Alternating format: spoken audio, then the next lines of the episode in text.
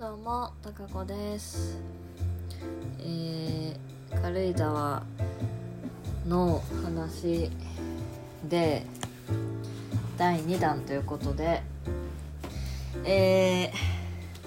千住広志美術館の話をしたいと思います。千住広志美術館は、えっと、日本画の千住博さんの作品があの飾られている美術館なんですけど、えっと、建築がとても素敵でで西澤龍恵さんっていう建築家が作られた設計された建物なんですけど私はね何年か前にあの親と軽井沢行った時にもう行っててで結構前だったと思うんですけども忘れちゃったぐらい。であーすごいなーぐらいだったんですけど、まあ、時をた時が経ってもう一回行くとおおすごいなみたいな その凄さがより分かるみたいな感じになってました。えっ、とあのーまあ、周りが軽井沢なんでもう本当に森というか林というかそういう環境の中で、えーいかにこの千住博さんの作品をメインに見せるかっていうことでなんと建物の周りは全て森で覆われており中に入ると中庭が2つほどあるんですよね。ガラスに囲まれた。でそこにも木が植わってるんですけど不思議な空間になっていてで高低差も3メーターぐらいなんとある非常に特殊な美術館なんです。ワンルームほぼワンルームみたいな感じなんですけど森の中を入っていって美術館に入った先に同じようにこう森があるみたいな。森の中にいることをより感じる、えー空間になってますますと。でまあ西澤理恵さんはサナで瀬島さんとやられてるんですけどそういう曲線の建物が結構多くてでガラスと白い壁とみたいなイメージなんですけどガラスもなんていうのかなそのまあ透明感というか光がこう外から漏れ入ってきて中庭からはさんさんと入ってくるみたいな。非常に素敵な場所ですね。で千住博さんの作品はあの主に、えー、と滝の絵がかなり何作かあるんですけど、まあ、それがあのパッと目に入ってきてあとはあの岩山とか、えー天地創造みたいなのとかあとそういうのがある中でえっと一つあの絵本になってる文字のない絵本になってるのがえっとねページ数でいうと何枚だ？1234567891011121314151617枚の絵で絵だけでこう物語が進んでいくっていう作品「星降る夜に」っていう作品があるんですけどあの小鹿の親子の話で、えー、小鹿あ親と小鹿がいるんですけどその小鹿がある夜流れ星を見てでそれを見てつられて追いかけてってたら知らないところにだあの迷い始めてそしたらなんかあの人工的な街にあの迷い込んじゃってでも最終的にはまたもう一つの流れ星をたどってってたら朝が明け方にあのお父さんとお母さんにまた会えたという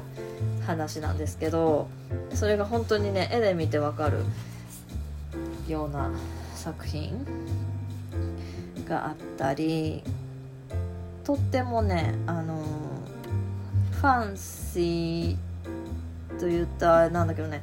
色がめちゃめちゃ綺麗なんですよね。その空の色がどんどん変わってくあので川が流れてるんですけど川にも星空がこう反射しててみたいな。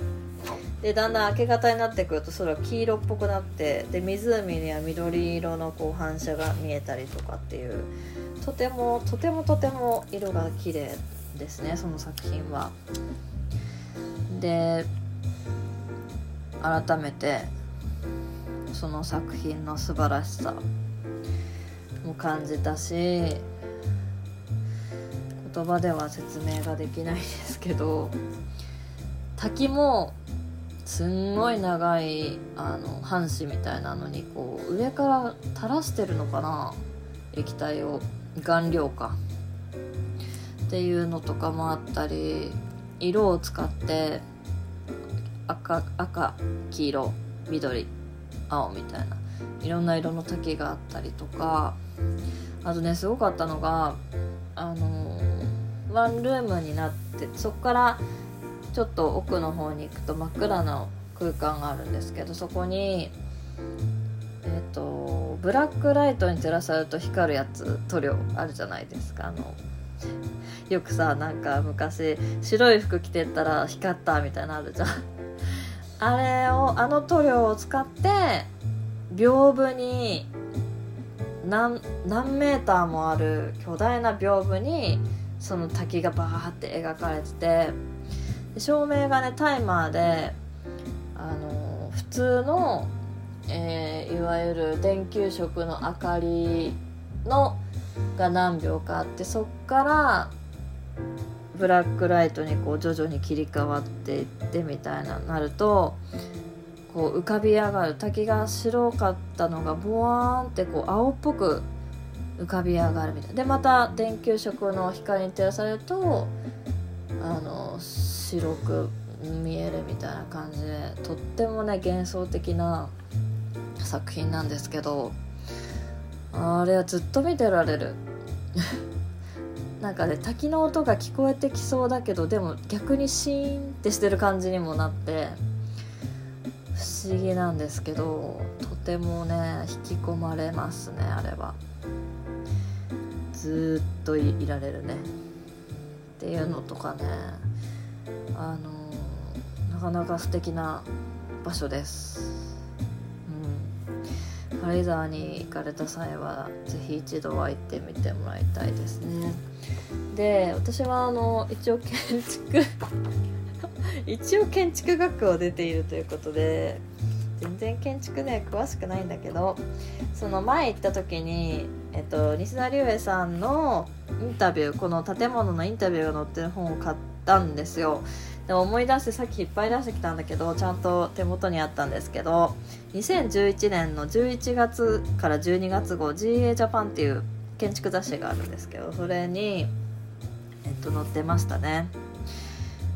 でさっきも言ったんですけど高低差が 3m ぐらいあるんですけどそこを、まあ、段差全くなく全部スロープで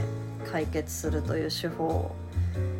もうなかなかそんなことやらないですよね普通ね。とかあの屋根も軽井沢の景観条例で屋根に勾配をつけなければいけないっていうのがあるらしいんですけど、まあ、それによって天井高をどう変え部分ごとに変えていくとかあと軒も出さなきゃいけないんですけどあのだから見た目は外観は全くかっこよくないんですよ建物としては。でそれを周りのその周りは森だから木が埋め尽くしてるから外観とかは全く気にならないっていうかそれはあのどうでもよくて中だけが大事っていう建物。っていうあの位置づけですですね。まあちょっとね是非あの写真だけでも検索してみていただけると雰囲気伝わるかな？どうかな？千住広し美術館で売っていただけるとあのなんとなく雰囲気伝わるかなと思うんですけど。でまあ前前回行った時はねそんなにね言っても建築を実務でやってたわけではやってたわけではないっていうかそこまでディテール気にしなかったんですけどまあ一応今回行った時にはその中庭とのあのガラス曲線のガラスがあるんですけどそのガラスとガラスのつなぎ目が普通こうあのステンレスの金物とかであの見切ったりするんですけどそれが、ま、なくシーリングだけゴム材だけでこう収めてたのが結構感激っていうかあこんな風にできるんだ。天井高でいうとね3 m ぐらいあるんですけどそれでもね見事にあの無駄がないとってもすっきりとしたあの収まりだしで構造もその細い柱プラス体力壁で構造計算してるみたいなんですけどもうめちゃめちゃ軽やかな空間になっていて素敵だなと。あのこの建物の素晴らしさがちょっと少しでも分かって嬉しいみたいな感じに今なってますね。であの竜兵さんのそのインタビューも載っててまあちょっとさっき読んでふんふんって思ったんだけどちょっとマニアかなりマニアックな話になるので割愛しますけど。うん。ちょっとぜひ皆さん検索してみてください。ということでちょっと真面目な話になりました。はい。じゃあまたね